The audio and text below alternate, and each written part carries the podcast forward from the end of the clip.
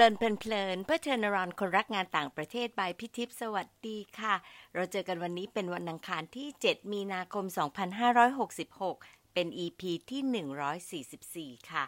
ใน EP ที่ 143 เรื่อง กล้าสู้อยู่ต่างแดนพีสรุปเอเซนสามเรื่องเช่นเคยนะคะ เรื่องแรกเมื่อมีโอกาสและมีความกล้า จะทำให้เราได้ลองฝึกทักษะใหม่ ๆ จากสถานการณ์ที่เปลี่ยนไป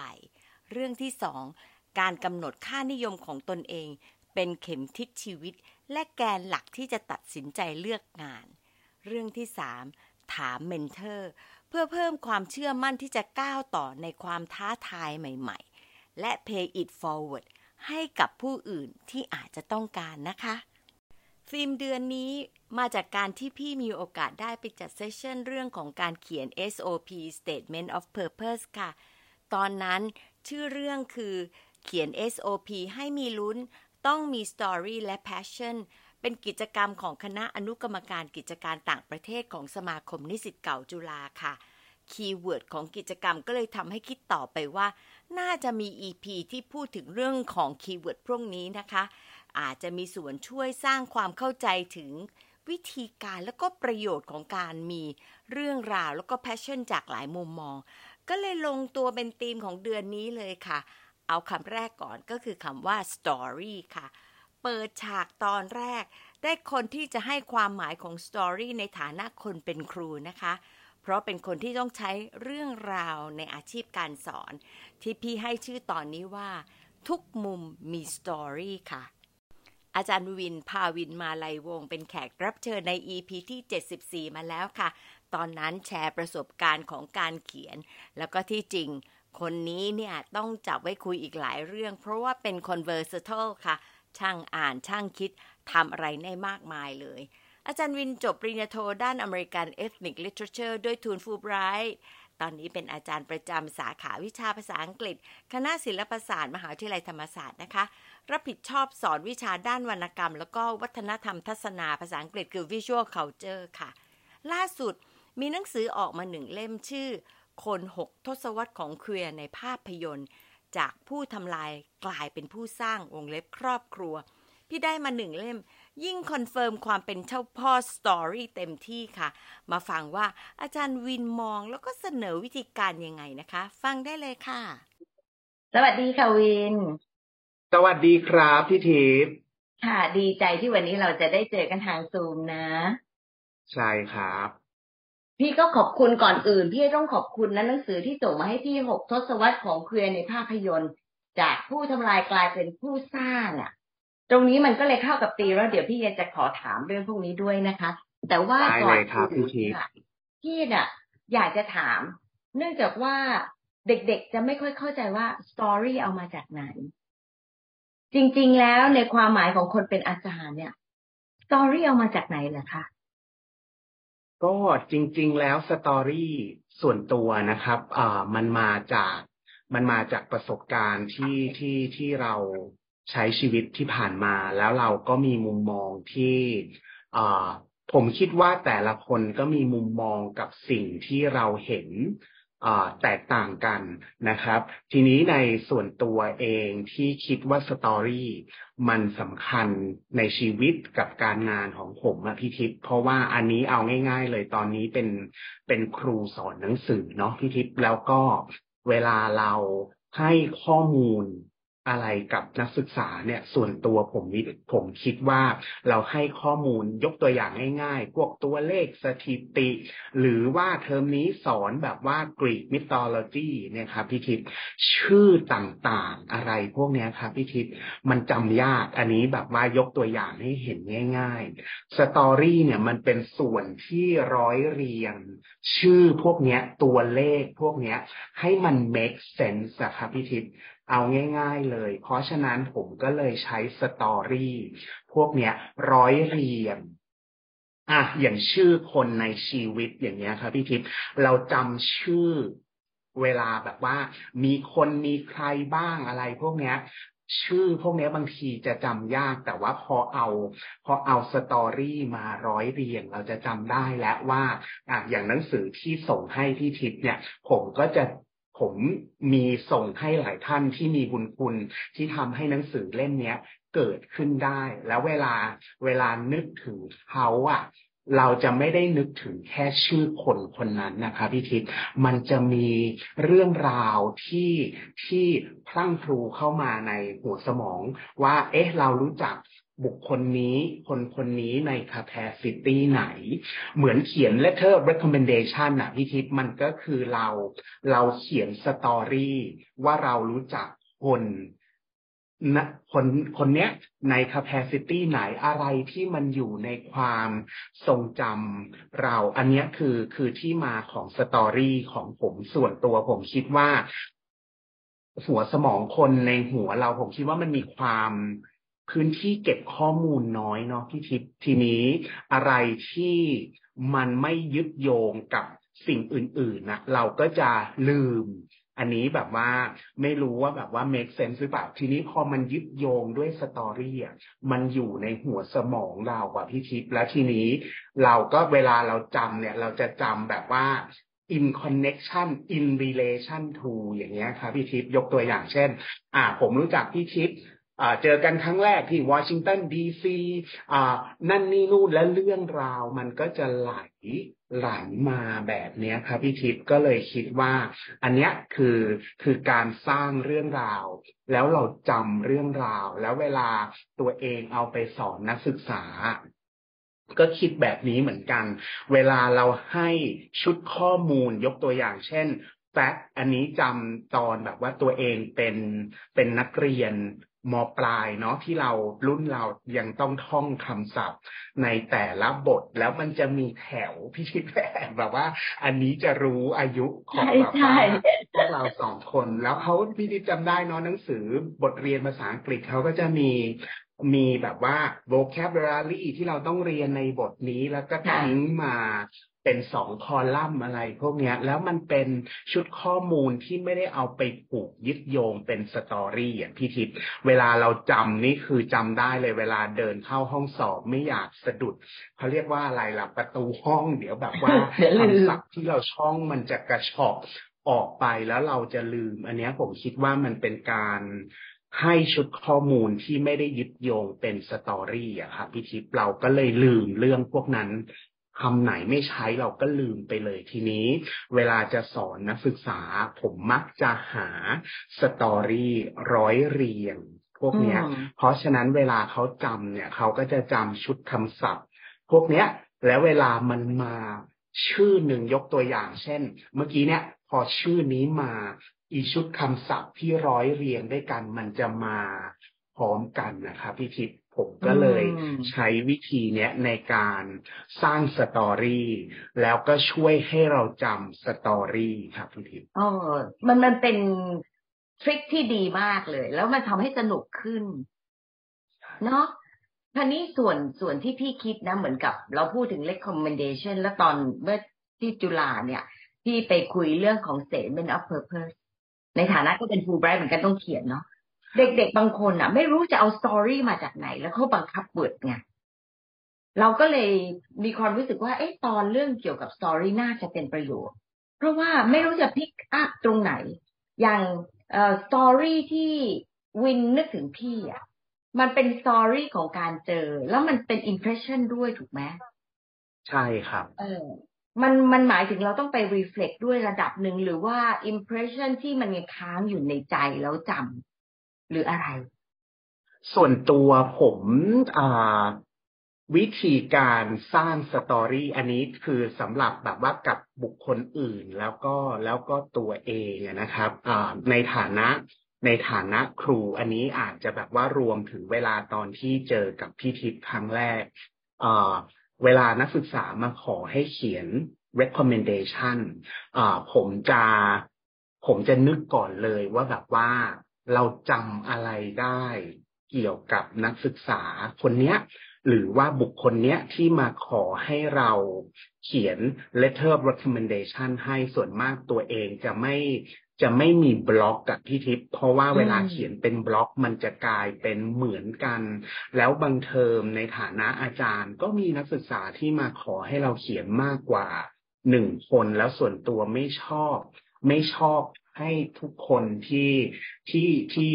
ที่มาขอมันเหมือนกันไปหมด แล้วเราแอบคิดว่าในฐานะที่ตัวเอง ถ้าต้องเป็นกรรมการแล้วสามสี่คนมันเหมือนกันหมด มันไม่น่าสนใจนะคะพี่ทิพย์ส่วนตัวผมก็จะนึกแล้วว่าแต่ละคนผมคิดว่ามันมีปัจเจกที่ที่โดดเด่น ก็จะมานั่ง reflect แบบที่พี่ทิพย์ว่าว่าเฮ้ยบุคคลเนี้ย เราจำเขาอะไรที่แบบว่าเป็นจุดเด่น ของเขา เพราะว่าอันนี้แบบว่าอะส่วนตัวก็จะขอว่าอะคุณจะสมัครอะไรขอดู statement ของเขานิดหนึ่งการขอดู statement มันไม่ได้หมายความว่าผมจะไปก๊อปแบบเดียวกันกับที่เขาเขียนใน statement เพราะตัว statement นะครับพี่ทิพย์มันเหมือนกับว่าเขามองตัวเองว่าเขามองตัวเองว่าเป็นอะไร แต่ว่าอันเนี้ยผมมองเขา ในอีกแบบหนึ่งก็คือสมมุติว่าอาจารย์มองนักศึกษาเพื่อนร่วมงานมองเพื่อนร่วมงานอย่างเงี้ย สิ่งที่ผมคิดก็คือมันอาจจะไม่เหมือนกับสิ่งที่ตัวเขามองตัวเองในฐานะที่เป็นแอปพลิเคชันอะ ผมกำลังคิดว่าเรากำลังทำให้แอปพลิเคชัน อันเนี้ย well rounded สมบูรณ์มากที่สุดนะครับพี่ทิพย์ก็คือเขามองตัวเองว่ายังไง บุคคลอย่างผมมองเขาว่ายังไง ทีนี้เวลากรรมการมองเนี่ยเขาก็จะได้เห็นภาพรวมของทั้งหมด เพราะฉะนั้นส่วนตัวคิดว่า statement กับ recommendation อะมันไม่จำเป็นต้องเป็นสตอรี่เดียวกัน แต่ว่าพอรวมกันแล้วอะมันจะสร้างให้ให้แอปพลิเคชันของผู้สมัครอันนั้นอะมันกลมมากที่สุดพี่ทิพย์ว่าจากมุมมองแล้วถ้าเขาได้ letter of recommendation จากหลาย ๆ คนเนี่ย มันก็จะได้เห็นมุมมอง มันอาจจะซ้ำกัน มันอาจจะมีบางส่วนที่ไม่ซ้ำกัน แต่ว่าพอโดยรวมแล้วมันจะได้ภาพภาพกว้างนะฮะ ทีนี้เมื่อกี้ที่ทิพถามว่าแล้ว แต่ละคนกระบวนการการสร้างสตอรี่เป็นยังไง อันนี้คือผมตอบในฐานะที่เรามองคนอื่นเนาะทีนี้ขออนุญาตพูดในมุมมองของตัวเองว่าสมมุติว่าถ้าเราจะต้องเขียนใบสมัคร หุ้นหรือสมัครงานอะไรสักอย่างหนึ่งเราจะสร้างสตอรี่ของของตัวเองยังไง ผมคิดว่าหลายคนเวลาเขียนพวกเนี้ยมันจะมีปัญหาที่เราแบบว่าเฮ้ยเรื่องราวของเรา มันมันไม่น่าสนใจเลยเนี่ยมันมันจะมีเนาะใช่ มันจะมีอันนี้เท่าที่เคยเคยคุยกับนักศึกษา แล้วก็ แล้วก็คือไม่รู้ว่าเป็น nature ของของคนไทยหรือว่านักศึกษาไทยที่มันแบบว่า humble มากจนบางครั้งกลายเป็นแบบว่า low self esteem ไม่รู้ว่า อันนี้เป็นแบบว่าข้อสังเกตของผม แล้วก็คิดว่าเฮ้ย story ของตัวเองมันไม่น่าสนใจแต่ว่าส่วนตัวนะครับ ผมคิดว่าทุกคนมี storyแล้วก็ แล้วก็คือเราต้องคิดว่าแบบว่ามันไม่ใช่ว่าคนอื่นเราเอาไปสตอรี่ของเราไปเทียบกับคนอื่นเขานั่นนี่นู่นแต่ผมคิดว่าสตอรี่ของเราอะมันคือการเดินทางภายภายในว่าแบบว่า คือเราอาจจะไปเจอโมเมนต์ที่เราคิดว่า เอ้ยมันมัน มันไม่น่าสนใจเราแค่แบบว่าไปเจอเหตุการณ์เล็กๆ น้อยๆ แต่ว่ากระบวนการคิดข้างในอะอันนั้นมันอาจจะเป็นโมเมนต์ที่อ่าใหญ่มากสำหรับเราแล้วโมเมนต์นั้นอะมันมันเป็น life changing มันเปลี่ยนวิธีการคิดของเรา ข้างในเลย เพราะฉะนั้นไม่อยากให้ไม่อยากให้แต่ละคนคิดว่า โอ๊ยอันเนี้ยทุกคนก็เจอ ทุกคนก็มีประสบการณ์แบบเดียวกัน เพราะฉะนั้นมันไม่น่าสนใจเราต้องคิดว่า เอ้ยไอเหตุการณ์ที่เราเจอเนี่ย มันมัน transform ข้างในเรายังไง หรือว่าเหตุการณ์ที่มันเป็นแบบว่า minor incident ในสายตาคนอื่น แต่ว่ามันพลิกชีวิตเรายังไง อันนี้คือกระบวนการที่ที่ผม เพราะว่าไอ้กระบวนการเปลี่ยนแปลงชีวิตเราข้างในอะ คนอื่นมันมองไม่เห็นไงครับพี่ชิดคือ ยืนซื้อหมูปิ้งเหมือนกัน อะอันนี้แบบว่ายืนซื้อหมูปิ้งเหมือนกัน เราอาจจะคิดว่ามันเป็นเหตุการณ์ที่โอ๊ยปกติใครก็มีประสบการณ์นี้ แต่ว่า moment ที่เรายืนซื้อหมูปิ้ง มันอาจจะมี aha ภายใน ของเราก็ได้ อันนี้ผมคิดว่าวิธีการสร้าง story คือเราดูว่าแบบว่า เอ้ยเหตุการณ์เล็ก ๆ น้อยๆในชีวิต มัน transform เรายังไง คือคนอื่นจะไม่เห็นไอ้สิ่งที่มันเกิดขึ้น transform change ที่มันเกิดขึ้นข้างในเวลาเราเขียนเนี่ย คือเราเลือกสิ่งเหล่านี้มามาเสนอให้คนอ่าน คนอ่านดูอะครับพี่คิดเออนะเออ มันเป็นการมองเข้าไปดูตัวเองจริง ๆ ที่ใช่นำอยู่ครับสองประเด็นจากที่วินพูดถึง ประเด็นแรกเอาที่นึกออกเลยคือ วินเคยบอกว่าพอได้การ์ดพี่อะที่พี่เขียนแล้วก็อ่านออกบ้างไม่ออกบ้างเพราะพี่เขียนด้วยอลายอกบ้างแล้ววินก็มีความรู้สึกประทับใจพี่พี่พี่แบบพี่กลับเป็นคนประทับใจ ในสิ่งที่วินประทับใจนะ เพราะว่า pick up เรื่องเล็กมาก แล้วจำได้ อันเนี้ยมันก็คือเหมือนกับเป็นการไปโดนอะไรในใจของตัวเองใช่หรือเปล่าคะเพราะอะไรตรงไหนอืมก็คือจริง ๆ แล้วแบบว่าอี moment การ์ดเนี่ย พอพี่ทิพย์พูดแบบเนี้ย ผมก็จะมี story หลั่งไหลเข้ามาในหัวสมองตัวเองเลยครับพี่ทิพย์อันเนี้ยคือคือเขาเรียกว่าอะไรล่ะ แง่งามของของ story พอมันปึ้งชนเข้าไปปุ๊บเนี่ยเออ เราจะเราจะจำได้ แล้วเวลาเราจำได้ มันจะมีจุดที่เราจำได้ที่พี่ทิพย์บอกเมื่อกี้เนี่ยนะครับ แล้วพอมันมีจุดที่มันจำได้ปึ้งปะทะสังสรรค์ เหตุการณ์ณวันนั้นมันจะมันจะไหลกลับเข้ามาพร้อมพร้อมกันเลยอะครับพี่ทิพย์อืมเราเพียงจะต้องหาจุดที่พี่ทิพย์บอกอะจุดที่มัน สร้างความประทับใจ จุดที่เราจะเอาไปที่มันชน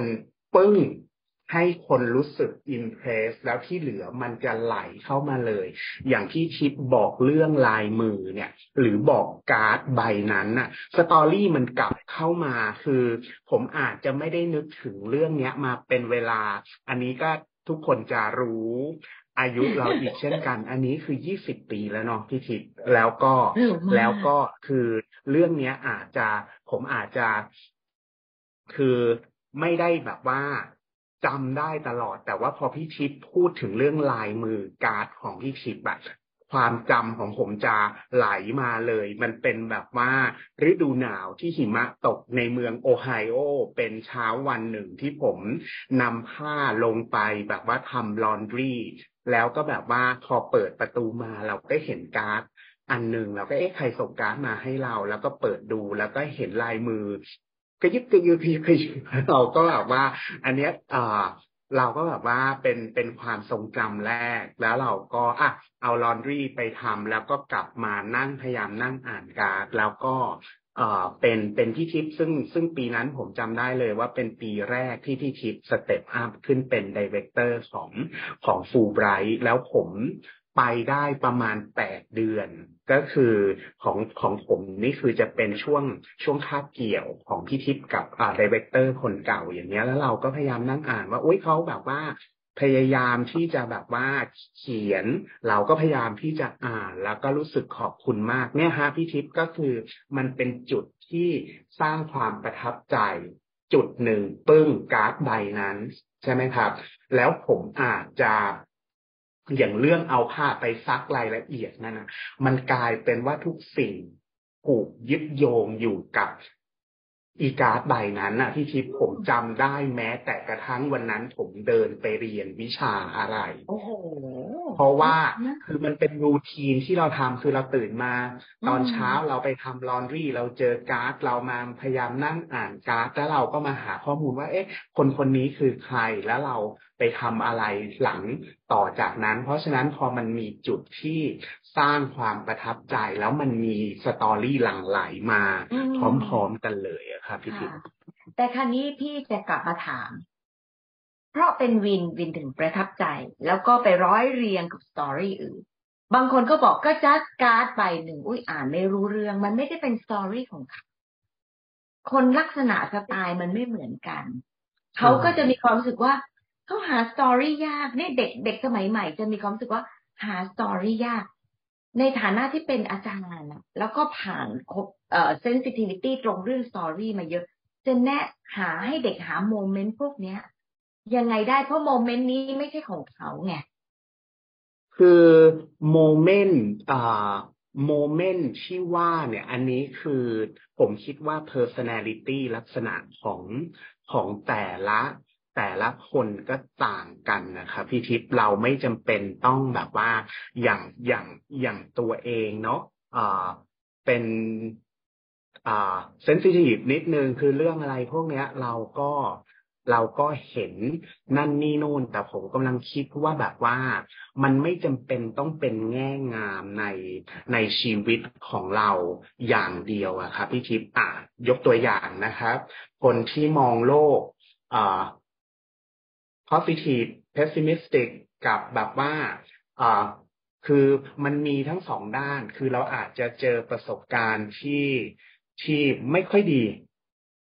แล้วเราเอามาสร้างสตอรี่ก็ได้นะครับยกตัวอย่างนะ อันนี้ยกตัวอย่างเฉยๆว่าสตอรี่มันไม่จำเป็นต้องเป็นเรื่องที่ที่แบบว่าสวยงามเสมอเราอาจจะเจออ ประสบการณ์ที่มัน traumatize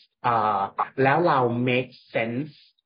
คือเราอาจจะ make sense ไม่ได้ก็ได้บางทีนะคะ เราจมอยู่กับความทุกข์อะไรสักอย่างหนึ่ง แต่ว่าเราผมคิดว่า story ที่สำคัญคือเขาเขาสามารถ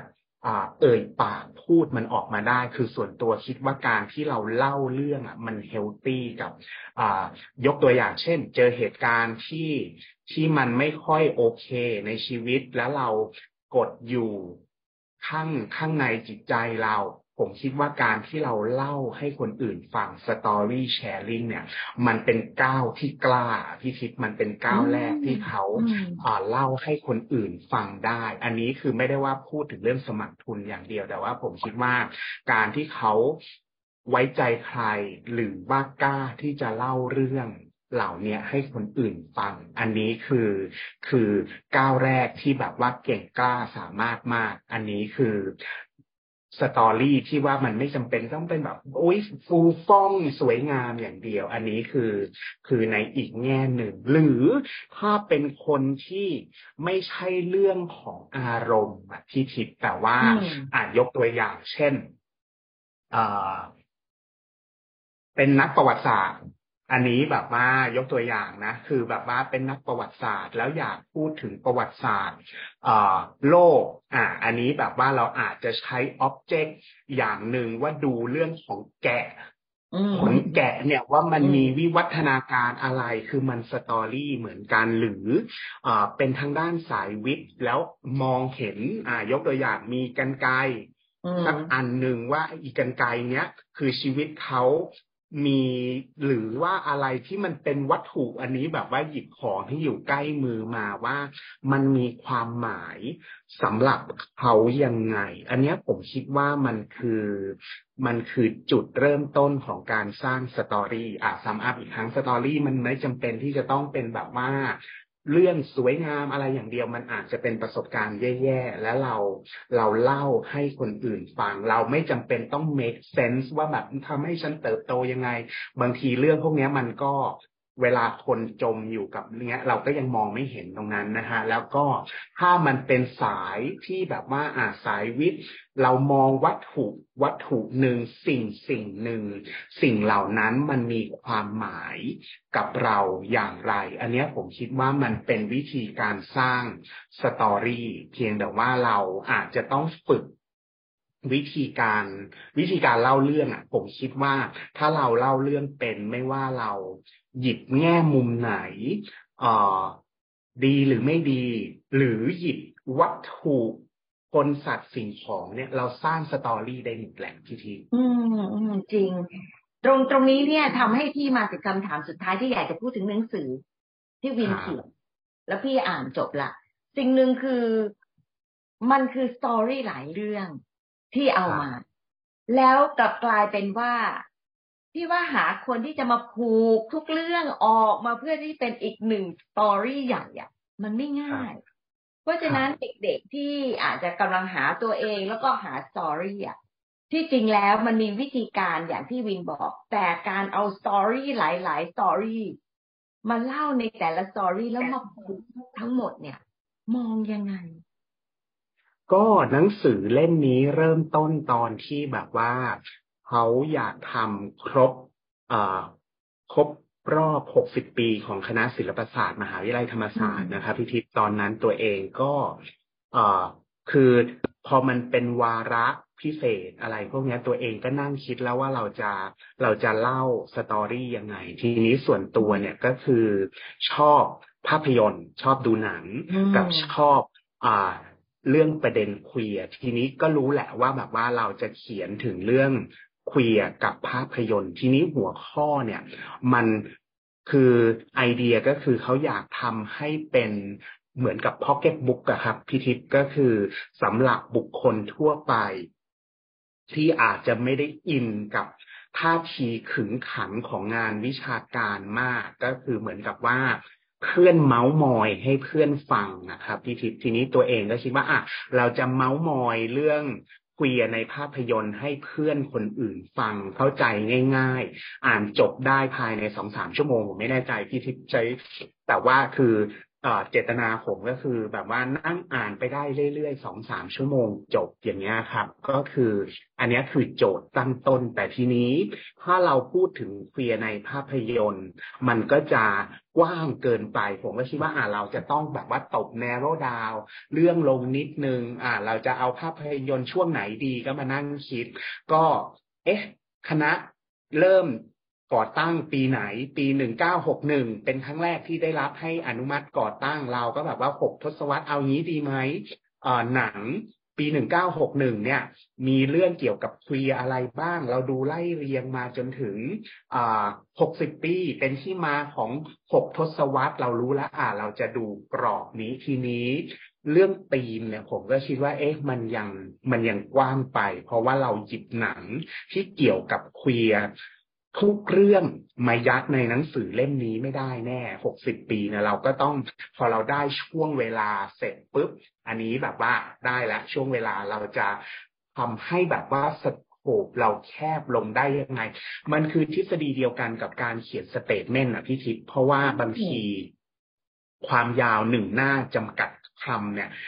อันนี้ก็คือก็มีจำกัดคำเหมือนกัน เราไม่สามารถเล่าทุกอย่างได้ เราก็ต้องนึกถึง scope ว่าเราจะเอาอะไรไว้ เราจะเอาอะไรออก ทีนี้ตอนที่ได้โจทย์มาเนี่ยผมเริ่มคิดช่วงช่วงนั้นสังคมไทยกำลังตื่นตัวกันเรื่องสมรสเท่าเทียม เราก็เลยเราจะเอาตีมนี้เราจะไม่เอาแบบว่า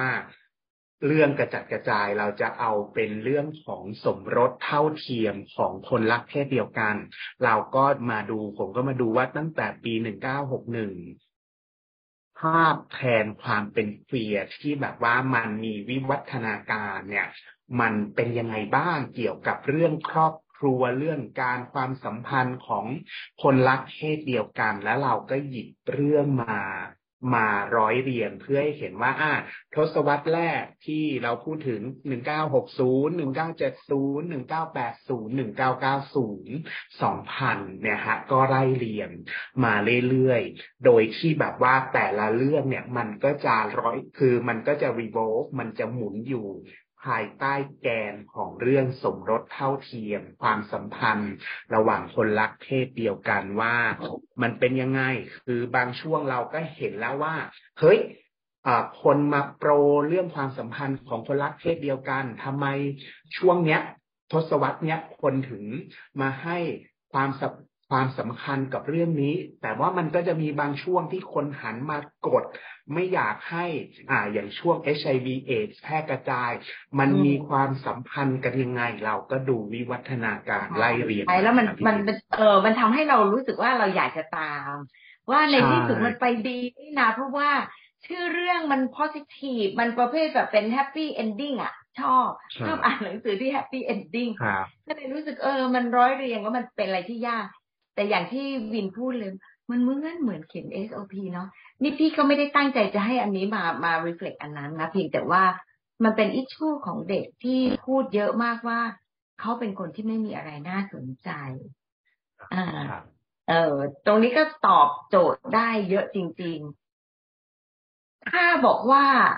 ทำไมวินถึงเป็น storyteller ในประโยคเดียวบอกได้ไหม ชอบฟัง ชอบเล่าต้องเป็นผู้ฟังก่อนนะ พี่ทิพย์คือแบบว่า ตัวเองตอนตอนตอนเป็นเด็ก อ่า ใครเล่าอะไรพวกเนี้ย ชอบฟัง อ่า ชอบฟัง แล้วก็ชอบซัก อย่างอย่างกับแม่เนี่ยจำได้แล้วก็จะชอบแย่เขาตอนโตว่าแบบว่า เรื่องเล่าแต่ละเรื่องของแม่เนี่ยเขาเล่าเรื่องเดียวกันนะฮะพี่ทิพย์คือบางทีเขาชอบเล่าเรื่องไหนเขาก็จะชอบให้เราเล่าให้เราฟังซ้ำๆแล้วบางทีเราจะรู้แล้วว่าอะตรงนี้พอเราซักเนี่ยเขาจะเห็นว่าเราสนใจเขาก็จะขยายสตอรี่ตรงนั้นเพิ่ม เพิ่มนิดหนึ่งเราก็จะแย่เขาบอกแม่เรื่องแม่เนี่ยคือแบบว่าเล่าเรื่องเดิม แต่ว่ามันไม่เคยซ้ำกันนะ มันมีรายละเอียดตรงนั้นเพิ่มตรงนี้เพิ่มถึงแม้ว่าเขาเล่าเรื่องเดียวกันเนี่ยมันก็จะมีละ เพราะว่าเขาดูไงฮะว่าเฮ้ยเราสนใจ ตรงนี้เขาก็จะให้รายละเอียดตรงนั้นเพิ่มแล้วผมคิดว่า พอเราเป็นผู้ฟังที่ดี เราจะเห็นว่า story แบบไหนที่ ที่เราชอบอะพี่ทิพย์คือเราจะรู้แล้วว่า storytelling พูด storytelling หรือว่ามันก็จะมีแบบแม่ตรงนี้แม่แบบว่าไม่ค่อยโอบนะเล่าเรื่องไว้นั่นเราก็จะรู้แล้วเขาก็จะข้ามไป มันก็จะมี moment ที่เขาแบบว่า flash forward ข้ามอันนั้นไปแล้วเราก็พอเป็นผู้ฟังที่ดี ก็เราก็จะเห็นว่าเวลาเล่าเรื่องแบบไหน แล้วคนอยากฟัง ก็ อันนี้แบบว่าเกินหนึ่งประโยคแล้วพี่ทิพย์แล้วก็พอเป็นผู้ฟังที่ดี แล้วก็เป็นผู้อ่านที่ดีคือตัวเองก็ชอบอ่าน เป็นแบบว่า มันจะมีช่วงหนึ่งอ่าช่วงวัยรุ่นน้องที่เราแบบว่าเก็บเนื้อเก็บตัวเราไม่เราไม่ค่อยโซเชียลไลซ์กับใครก็กลายมาเป็นแบบว่าอ่านผมคิดว่ารากฐานที่ดีของของสตอรี่เทลลิ่งไม่ใช่ว่าเรา พูดมากอยู่ฝ่ายเดียว เราต้องเริ่มจากการเป็นผู้ฟังที่ดี เป็นผู้อ่านที่ดี แล้วเราเห็นว่าแบบว่าเรื่องราวแบบไหนที่คนสนใจ แล้วเราถึงจะเล่าได้ ซึ่งเล่าได้นี่ไม่ต้องไม่จำเป็นต้องเป็นคนพูดเก่ง เป็นคนเขียนเก่งก็เล่าเรื่องได้เหมือนกันขอบคุณมากค่ะ ได้หลายจุดมากเลย คิดว่าโชว์นี้จะเป็นโชว์ที่สนุกมากเหมือนกัน ขอบคุณวินนะคะขอบคุณที่ทิพย์เช่นกันที่ชวนมาพูดคุยครับผม ค่ะ สวัสดีค่ะ สวัสดีครับ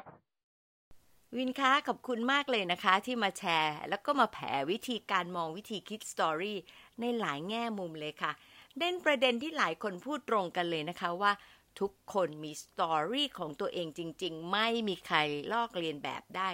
อยู่ที่ว่าเราหยิบจับเรื่องราว และความรู้สึกมาใส่เป็นเรื่องเล่านะคะ ที่จริง คนเป็นครูเนี่ยได้เปรียบตรงการอธิบายที่ทำให้มีการสรุป งานพี่ง่ายขึ้นเยอะมากเลยค่ะ พี่ก็จะขอเน้นย้ำในบางเรื่องแล้วกันนะคะ หลักๆพี่ว่าสิ่งที่จะเป็นประโยชน์กับน้องๆนะคะ โดยเฉพาะเวลาจะเตรียมเขียน SOP หรือจะสมัครเข้ามหาวิทยาลัย หรือเตรียมเข้าสัมภาษณ์งาน คือการฝึกให้ตัวเองหาสตอรี่ของตนเองให้เจอค่ะอาจจะได้จากการฟัง การอ่าน หรือแม้แต่ความกล้าที่จะเล่าเรื่องที่มีอยู่ในใจให้คนอื่นฟัง ลองฝึกจับความรู้สึกของเราเองในบางเรื่อง ทั้งที่ดีไม่ดี หรือแม้แต่บางครั้งเฉยๆถามตัวเองต่อเลยค่ะ เอ๊ะมันจะมีมุมไหนไหมที่ใช้เป็นเรื่องราวของเราได้นะคะ อาจารย์วินยังแถมมุมมองการเขียน recommendation ที่ทำให้ครบลูปคือจะรู้จักตัวเราเองจากแอปพลิเคชันที่เราเล่าเรื่องของเราเอง แล้วก็จาก recommendation ที่คนอื่นเขียนให้ เพราะว่าคนที่เขียน recommendation ต้องมี story เกี่ยวกับตัวเราเองมาเป็นสื่อ เพื่อที่จะให้รู้ว่าผู้เขียนนั้นรู้จักตัวเราจริง แล้วก็เป็นผู้สมัครที่น่าสนใจในรูปแบบไหนค่ะ พี่ชอบวิธีมองของอาจารย์วินอีกเรื่อง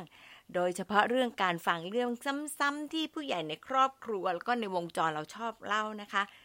การซักเรื่องเดิมในมุมใหม่ อาจจะทำให้เรื่องที่เราต้องฟังซ้ำน่าสนใจขึ้น แล้วผู้ใหญ่ก็จะรู้สึกดีที่ลูกหลานให้ความสนใจด้วยค่ะ อีกประเด็นที่น่าสนใจนะคะก็คือ การจับเรื่องราวและความรู้สึกเป็นภาพค่ะ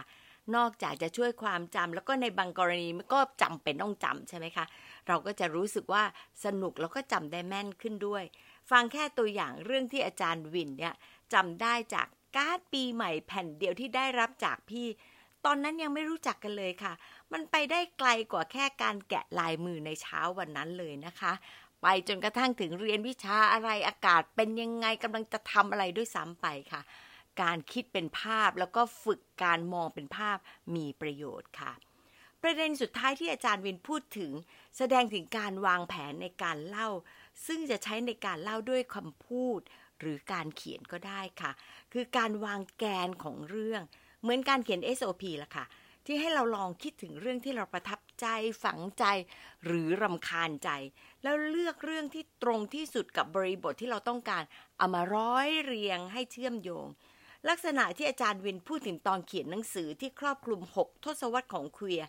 เป็นงานที่ท้าทายมาก พี่ว่าเป็นงาน story ซ้อน story ที่ไม่ได้เล่าแต่ละเรื่องทั้ง 9 เรื่อง แต่ต้องตั้งหลักแล้วก็ร่อนเรื่องที่มีให้ครอบคลุมกลุ่มต่างๆ ของเคลียร์